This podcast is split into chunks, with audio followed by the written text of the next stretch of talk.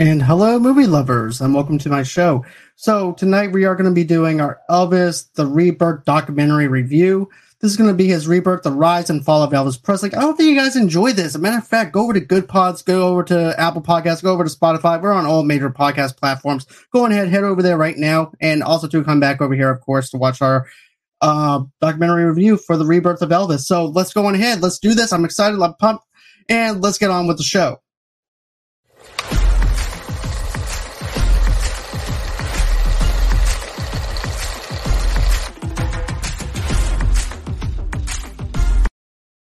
And hello, movie lovers, and welcome to the show. Like I said, we're doing our Elvis Rebirth documentary review, and this is going to be, of course, the rise and fall of Elvis Presley. So basically, this thing starts out in 1931, uh, July 31st, uh, 1969, at an, at an Eternal International Hotel in Las Vegas. After an eight year of live performance, it was a success. Now, this is actually where we actually get the whole entire deal where you, where you have Elvis Presley in his jumpsuit doing performances over in Las Vegas. And of course, like I said, this is actually where he's doing 600 Vegas shows in eight years. This is actually what killed the king, believe it or not.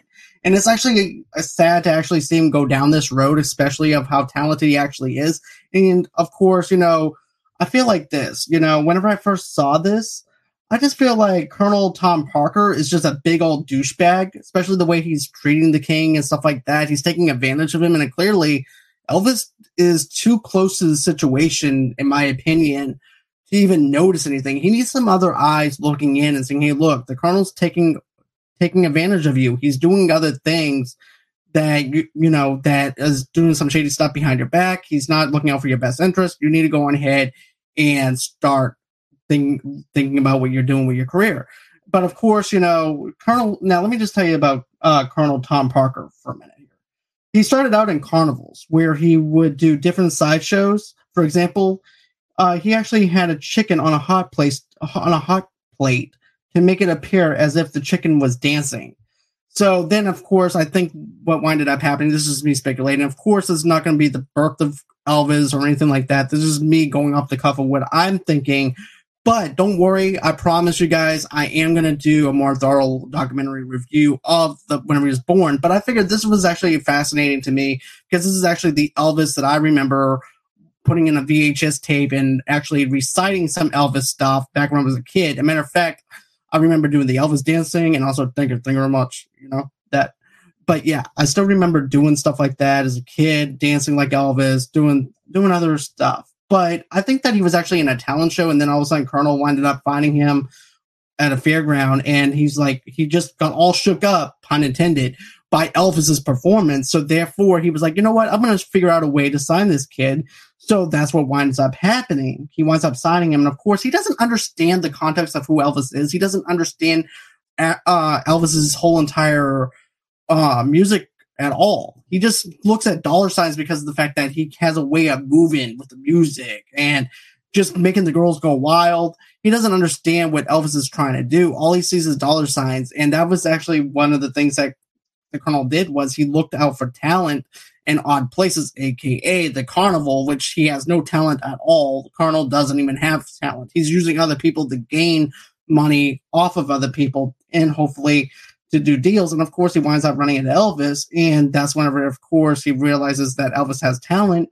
And it's just sad to see that Colonel winds up taking advantage of Elvis in the way that he does things, you know? But at the start, it all seemed to work. While Elvis was the king of rock and roll, Parker was actually the king of the deal. Basically, anything that he thought that Elvis, basically any type of money deal, money situation, Colonel was there to actually make the negotiations. Anything that Elvis wanted to do, on the other hand, and stuff like that, he would actually decline. He goes, "No, we're not going to do that or anything like that. We're going to do this my way. Either it's my way or the highway." Even though Elvis is the talent and Colonel is nothing, he's just the band manager. He's just the manager that just happens to own Elvis, basically, and telling him what to do.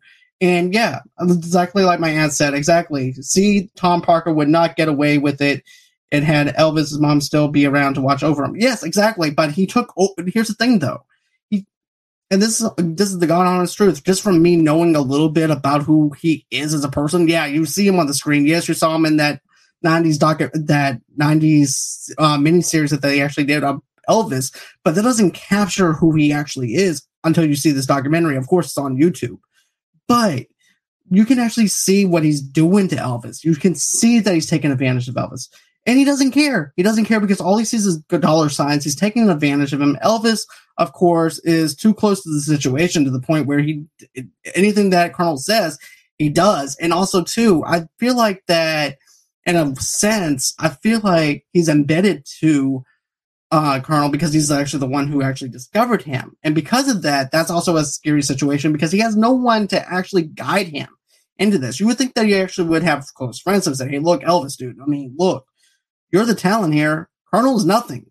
And you need to go on ahead and do something about this. Otherwise, people are going to be taking advantage of you. And of course, Colonel's the one who's taking advantage of him. Of him. But I wish that, that there was other people in line to where he was like, look, man, you're making this money. You're doing a great job. You're the talent. You're you're doing all this stuff. But Colonel is nothing. You should not be afraid of the Colonel just because of the fact that he discovered you. Yes, he discovered you. Yes, you have a record deal. But guess what? There's other people. There's other producers. There's other people in this industry, even other managers that can actually take you by the hand and guide you through the industry without having Colonel. I feel like after he got discovered, after he winds up uh, making his big re- record deal and everything, I feel like this should have been the time where he goes, you know what, Sanders, you go your way, I'll go mine. I didn't mean to call him Sanders, by the way. He just looks like Colonel Sanders, but that's just my opinion. But anyways, uh, I would just say, look, Parker, you you go your way, we go my way. We don't meet in between. And that's exactly what I think that should have happened. He should have went on ahead after he got discovered and he signed that record deal. Colonel should not have been involved at all. He should have went back to the carnival doing hot chicken plates for everybody in the carning field. That's just me. That's the way I feel about it. But you know, another thing too that I want to mention is this, and Parker puts Elvis in movies. And here's the thing: I like Elvis. I like seeing him in movies and stuff like that. But I just feel like, I just feel like at the time you know, that Colonel is just wasting his time and efforts and energy on these movies. And, you know, I think that he Elvis would have actually benefited to be uh, in, in all honesty if he just went on ahead did a couple of these little small Elvis cameo cameo roles, right? Where basically he yeah, he sings, but there's other stuff that Elvis could do besides sing. And that's all the colonel wanted up wanting him to do was sing, you sing a song, you go dance. Then after that, it cuts away and that's it. What they should have done was, you know what, Elvis, you have a talent to probably act. So you know what you need to do? You need to take a couple of acting classes and stuff. Or if you already have enough experience to act, you know, you need to go on ahead and do more than just play the guitar because you have a way of actually selling tickets. And I feel like that it was a missed opportunity. Even Elvis himself, also too, in recordings and stuff like that. If you actually w- watch the documentary, even went on and said that he feels like he's wasting his time and efforts and energy into something that isn't fully him. It's just something that Colonel wanted him to do. And all he's doing is just playing a guitar the whole time. And he's not even really acting. He thought that it would actually change after a period of time. But no, it's just the same old routine over and over again. It gets to the point where it becomes repetitive.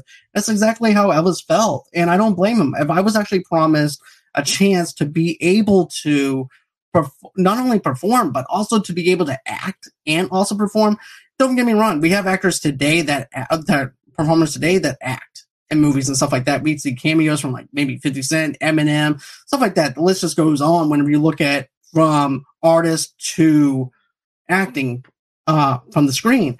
But Elvis is a, a, big person to actually go ahead. I think that he would have actually made a big star out of himself in the uh, movie industry if it wasn't for Colonel Parker. But that's just my opinion. I hope that you guys end up co- telling me in the comments. Do you think that he would actually been a bigger movie star if Colonel was not involved because of the fact that all he wanted to do was strum the guitar and sing and dance. And yes, it got the crowd moving. Yes, he winded up having a great movie success because all he's doing is singing. But Elvis wanted to do more than just that. He wanted to be the person to do improv. He probably he probably wanted to go ahead and do other things with his life aside from just acting in movies and singing. But that's just the way I'm looking at it. So now we are actually going to be talking about this now. Now, this in the documentary in 1956 was actually get this was the highest grossing movie of all time. You want to know what that movie was? That was actually Love Me T- uh, Tender, I believe. And in 1956, it was actually the gr- highest grossest movie of all time. Now, here's the thing: you fast forward to 11 years later, is 1967. So that's a quite a long gap. As a matter of fact, if you actually think about it and stuff, if you actually think about this for a second, because in the early 2000s, Eminem, which is a rapper, which I'm not trying to compare as like apples to oranges in a sense, but he actually went into recovery for drug addictions and stuff like that. And over a period of time, the music changes within the whole entire years that you stay away from things. So therefore, you're not as well grounded as you would be compared to probably keep going with your music career and seeing where it takes off and see where it lands because music changes throughout the years. Not everybody's going to have that same type of 1950s feel to it. 60s, 70s music, 80s music, it all changes within time. So therefore, you have to stay grounded. You have to stay fresh. But because of the fact with the years and gaps, with 11 years from uh, from 1956 to 1967, that's a huge gap. And a matter of fact, at that time, you can actually say this, and that, and what I'm going to have to say is this: that's quite a long gap, and that's only because of the fact that I feel like if Colonel didn't push Elvis as hard as he did, he would have actually been a lot more successful without him. And I keep on saying that. It's just a it's just a fact. It's not an opinion. It's a fact that he would have actually done better without Colonel. But still, somebody should have guided him. Someone should have done a better job providing for Elvis than what they did. As a matter of fact, I was actually surprised. Maybe the I'm surprised that Elvis's wife didn't warn Colonel. Maybe that's something that I need to look up. I don't know. Like I said, I'm still learning about Elvis. I'm still learning new things about Elvis as I go. But you know, as, during this time, 11 years, 1967, you're looking at hippies. You're looking at peace and love, peace and love. You're looking at the Beatles. You're looking at all the the British inv- invasion, pretty much at this time. And like I said, things change, people change. Not everybody's listening to the same music anymore. By the time that he uh, basically he started off in like I said, 1956, but and stuff like that in the 1950s the music was actually something that people actually listened to and stuff like that. But now it just seems like it was more an event than anything, especially in the 1960s when you look at the fact that you have the protest uh, music about protests. You have uh, other things going on within the 1967 range, plus with the Beatles coming in, with the Beatles invasion. And Elvis disappeared from the charts since 1965. And like I said, by the Britain invasion, like the Beatles, for example, they wrote their own songs. Elvis didn't really write his own songs. I'm gonna have to go a little bit deeper into that later on. Maybe whenever I re- uh, go on, I want to say that maybe he did write a couple of more, a couple of songs and stuff, but I'm gonna have to take a look at that. But uh, get this though, this is how shady and money hungry Parker actually is. He wanted a cut of everything up to 50% of the songs and writers publishing royalties. So that's 50% in his pocket. God knows what he did to Elvis on how much cut that Elvis got. He probably wound up giving him less money and then blaming it on something else rather than him acknowledging the fact, hey, look, Elvis, I stole money from you. I'm actually getting 50% from these royalties and you're getting maybe less than that. So, you know, that's just goes to show you how much of a ball bag uh, Colonel actually is. And like I said, Colonel is nothing. Elvis is the talent. He needs to go back to the carnival. I'm sorry. Go on ahead. Go to the carnival. Watch some di- watch some chickens dance on a plate for crying out loud. But uh, uh, here's another thing, though. Too, Elvis was very self-aware of the times around him, where things were changing, and like I said, things were changing. Things became more of an event whenever it came down to music. People were dressing differently. People approached music differently. Fans approached music differently, and also too, this is also during the time of LSD. And uh, matter of fact, Lisa Marie Presley, you actually had his wife that got high on LSD. Elvis got high on LSD. Then you also have to look at this. Elvis was tired of making movies as was wanting to regain control of his music. And because of the fact that times are changing, Elvis had to recreate himself as an artist. Roy Hamilton, who was inspired by Elvis, uh, who inspired Elvis, and had the same vocal style as Elvis. He, that's matter of fact, the thing that he picked up from Hamilton was this. Uh huh. Uh huh. Shook up. Uh huh. Uh huh. Yeah, that's what he basically picked up. Sorry, that might be a bad Elvis impression, but I'm sorry.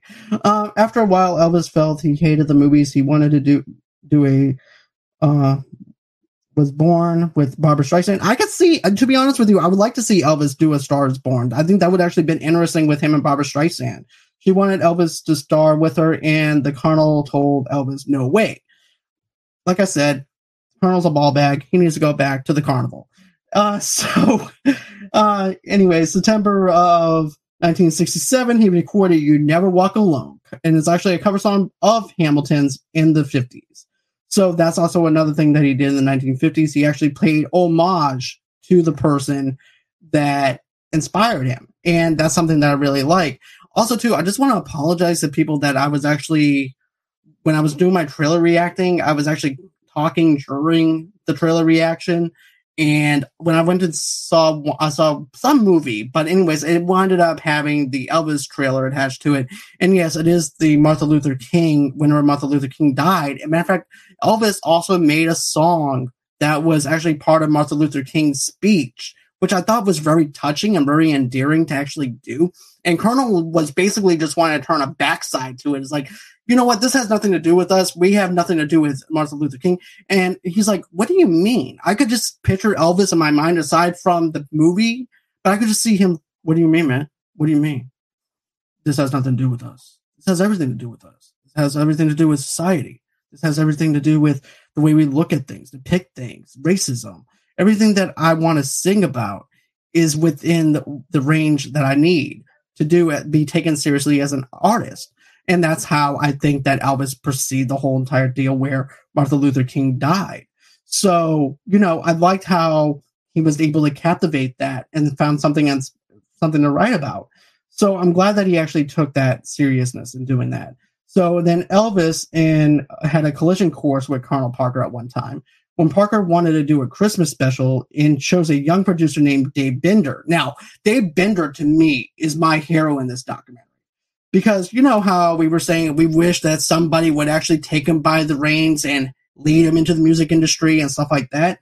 To me, this guy is the definition of being a hero because of the fact that he's telling Elvis, look, Colonel's, Colonel's not any good, basically.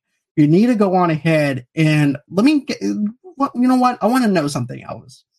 What do you look at? Uh, basically, this is what ends up happening, okay? So he chose, like I said, he chose uh, Dave Binder as the producer who had his own vision. Parker told Binder that Elvis was going to sing 20 Christmas songs and say goodbye, and that's it. Now that's now that's low right there. Don't get me wrong, I love Christmas just as much as the next person, but 20 Christmas songs in one setting, that is too much, even for me. And I'm already I'm already almost 20 minutes in. Well, 18, well, actually I'm 18 minutes in. I lied. But still, you know, that's a lot to take on for somebody to do 20 Christmas songs and then want to say goodbye. And also, too, nothing is about him. Nothing's about Elvis. It's all about what Colonel wants. What Colonel wants, he gets, basically. And also, too, Steve knew that wasn't what Elvis wanted, wasn't originally um, wanted to do or intended to do. Yeah, in fact, in private, this is what Steve winds up doing. He takes Elvis to side, finally gets him alone away from the Colonel he says, Elvis, let me ask you something. What do you see your career? And everything. What do you see your career? He goes, I think it's in the toilet, to be honest. And that's exactly how Steve saw Elvis's career. It's in the toilet. He needs to be revived. He needs a revision. He needs some type of guidance to actually revive himself, especially from being away for that long. And people forget who Elvis is. And next, like I said, people may not forget who he is because of the fact that yes, in the 1950s and stuff like that, you have records. But over a period of time, people like, oh yeah, I remember Elvis. You know, uh, you know, back in my day, I used to listen to All Shook Up. I used to listen to this and that and everything. And then you, after a period of time, it's like, eh, you know, Elvis. Yeah, he was cool. He was a good singer. Now he needs a way to revive, to basically have a rebirth of his career and jumpstart to his career to make people remember him again and to make them realize, hey, look, I can do this now in a 1967 flavor and everything, and to revive my career. And so basically, what Dave does is he winds up doing this. He's like, you know what? We're not going to do any Christmas songs. Him and Elvis both discussed it privately away from Colonel. We're not doing any Christmas songs or anything like that. This is going to be about you jumpstarting your career, and we're going to take we're going to go on ahead. We're going to jumpstart your career that way, and that's what him and Elvis were going to do. And so they go over to Colonel's office because Colonel winds up calling them in there. And I was looking at the uh, list, and I don't see any Christmas songs. And he's like, "Well, that's because Elvis and I decided to go in a different direction." Of course, Colonel does not like that, so therefore, Colonel winds up telling him, "Well, there needs to be a Christmas song." So he gets at least maybe one Christmas song because of the fact that he's forcing Elvis to do Christmas songs and being obligated to do Christmas songs. But at that point and everything, you know, I have to I have to say I I'm happy that someone decided to do that. I'm glad that Steve decided, hey, look, Elvis, your career's in the toilet basically, and you need to have a way of actually doing things. You know, um, I think that would actually be perfect. And I think that he should have been the new manager rather than the producer because I think Steve would have actually helped him a long way. Now, let me see what uh, Rose had to say too. Um, no singers back then would sing in the ghetto. Elvis said, I will do it. Exactly. He wrote a song about in the ghetto. Matter of fact, he actually grew up in a black neighborhood as well, if I if I'm not mistaken. And also too, that might also have had some inspiration behind the fact that he wrote in the ghetto as well because he can actually relate to it because he was actually in that part, in those parts of, and everything too. So, you know, that's just a little insight that I that I believe. So, anyways, Steve knew. Uh, so, anyways, at that time, whenever he decides to do the relaunch, first half of the show was to showcase that Elvis can still perform. He goes out on stage with just a guitar. Now, picture this, okay? We always talk about Nirvana. We always talk about Kurt Cobain and stuff like that when it comes down to the 90s when we look at MTV Unplugged, right? This is basically Elvis Unplugged. He comes out there with no set list at all, total improv. He comes in with his leather uh, motorcycle gear, and he comes out there and sings, "Baby, what do you want me to do?"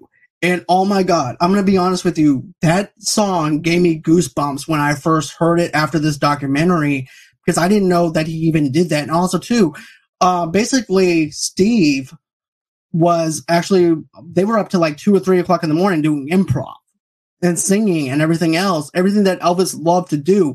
And this was actually the relaunch of Elvis.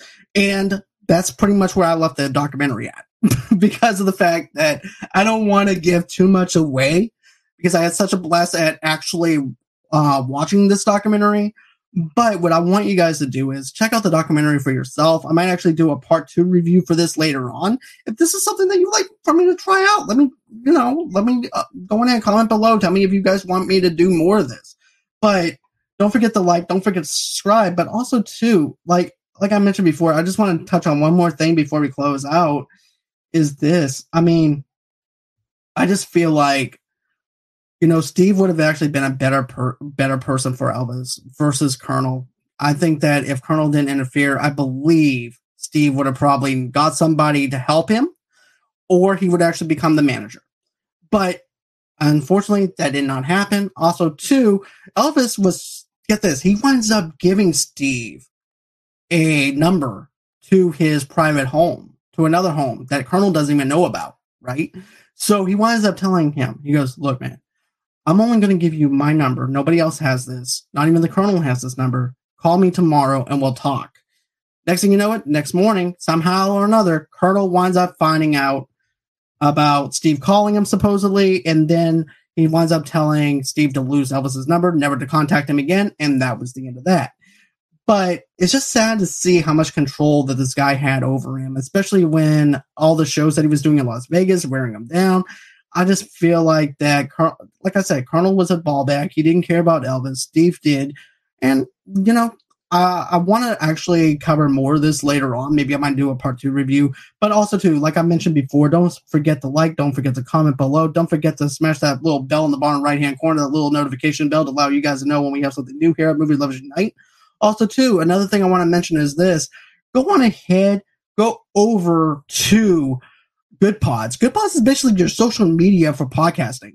And even if you don't like, uh, here's the thing: even if you're not a podcaster yourself and you just like listen to podcasts, go over there. Go over to go over there. Follow me at Movie Lovers Unite. Comment on individual episodes. Tell me what you think about each individual episode. Comment below. I'll comment back to you. That's the beautiful thing about uh, Good Pods. And of course, go to Apple, Spotify, Apple, Spotify. Go over to Apple and rate me over there, Apple Podcast, and also on Spotify as well. Rate me over there. That's an easy way for people to be able to find us, and also helps out with the rankings for other people to discover us and to enjoy the rest of our shows. Of course, if you want to go ahead donate to to us, all you have to do is go to buyusacoffee.com forward slash movie lovers, and that's how you can donate five to ten dollars. But simply liking, subscribing, commenting below also helps us here at Movie Lovers Unite. And also, too, you want to, go on and follow us on Facebook at Movie Lovers TV Lovers Unite over there under the same, same brand name on Instagram and on Pinterest as well. And then, of course, follow me on Twitter at Movie Lovers Unit over there. And then, of course, on TikTok at Movie Lovers Unit Zero. And then, if you want to, go on ahead. If you want to be on the show, if you're a sponsor, you know, go on ahead. Email me at movieloversunite at gmail.com. And that's everywhere that you can follow me at. Thank you so much, my Aunt Rose, for commenting in the comment section. You have been great. And like I said, um, she even agrees with me. Yes, Steve definitely uh, is right. The con- the Colonel's sucked. Yep, big ones. But I can't wait to actually check out this new Elvis movie that's going to be coming out in June. So I'm going to be doing another review or learning about Elvis through Markiplier, not Markiplier. That's a totally different mark. Uh, Micro Break podcast. So that's where you guys can go ahead and check that out later on. So always until next time, guys, it's been real. It's been fun. I can't wait to do this again. Tell me below. Don't forget to like. Don't forget to subscribe. Tell me below. Tell me if you guys want me to do more of this documentary stuff because I'm having fun learning about Elvis and everything because I know. I, let me just tell you this. Elvis fans are the most sweetest, down to earth people that I know. And you guys are not really, here's the thing. I've been, I've been doing this for a long time, but man, I ran in through through some bad, bad fandoms. You guys are awesome at what you guys are doing. You guys are teaching me a lot in the comments section. There's a, like a lot, a whole entire paragraph that I couldn't even get through because how much you guys actually put in. There's over 500 comments on that reaction video. So thank you so much for doing that. And always until next time, guys. Like I said, it's been real. It's been fun. I can't wait to do this again. And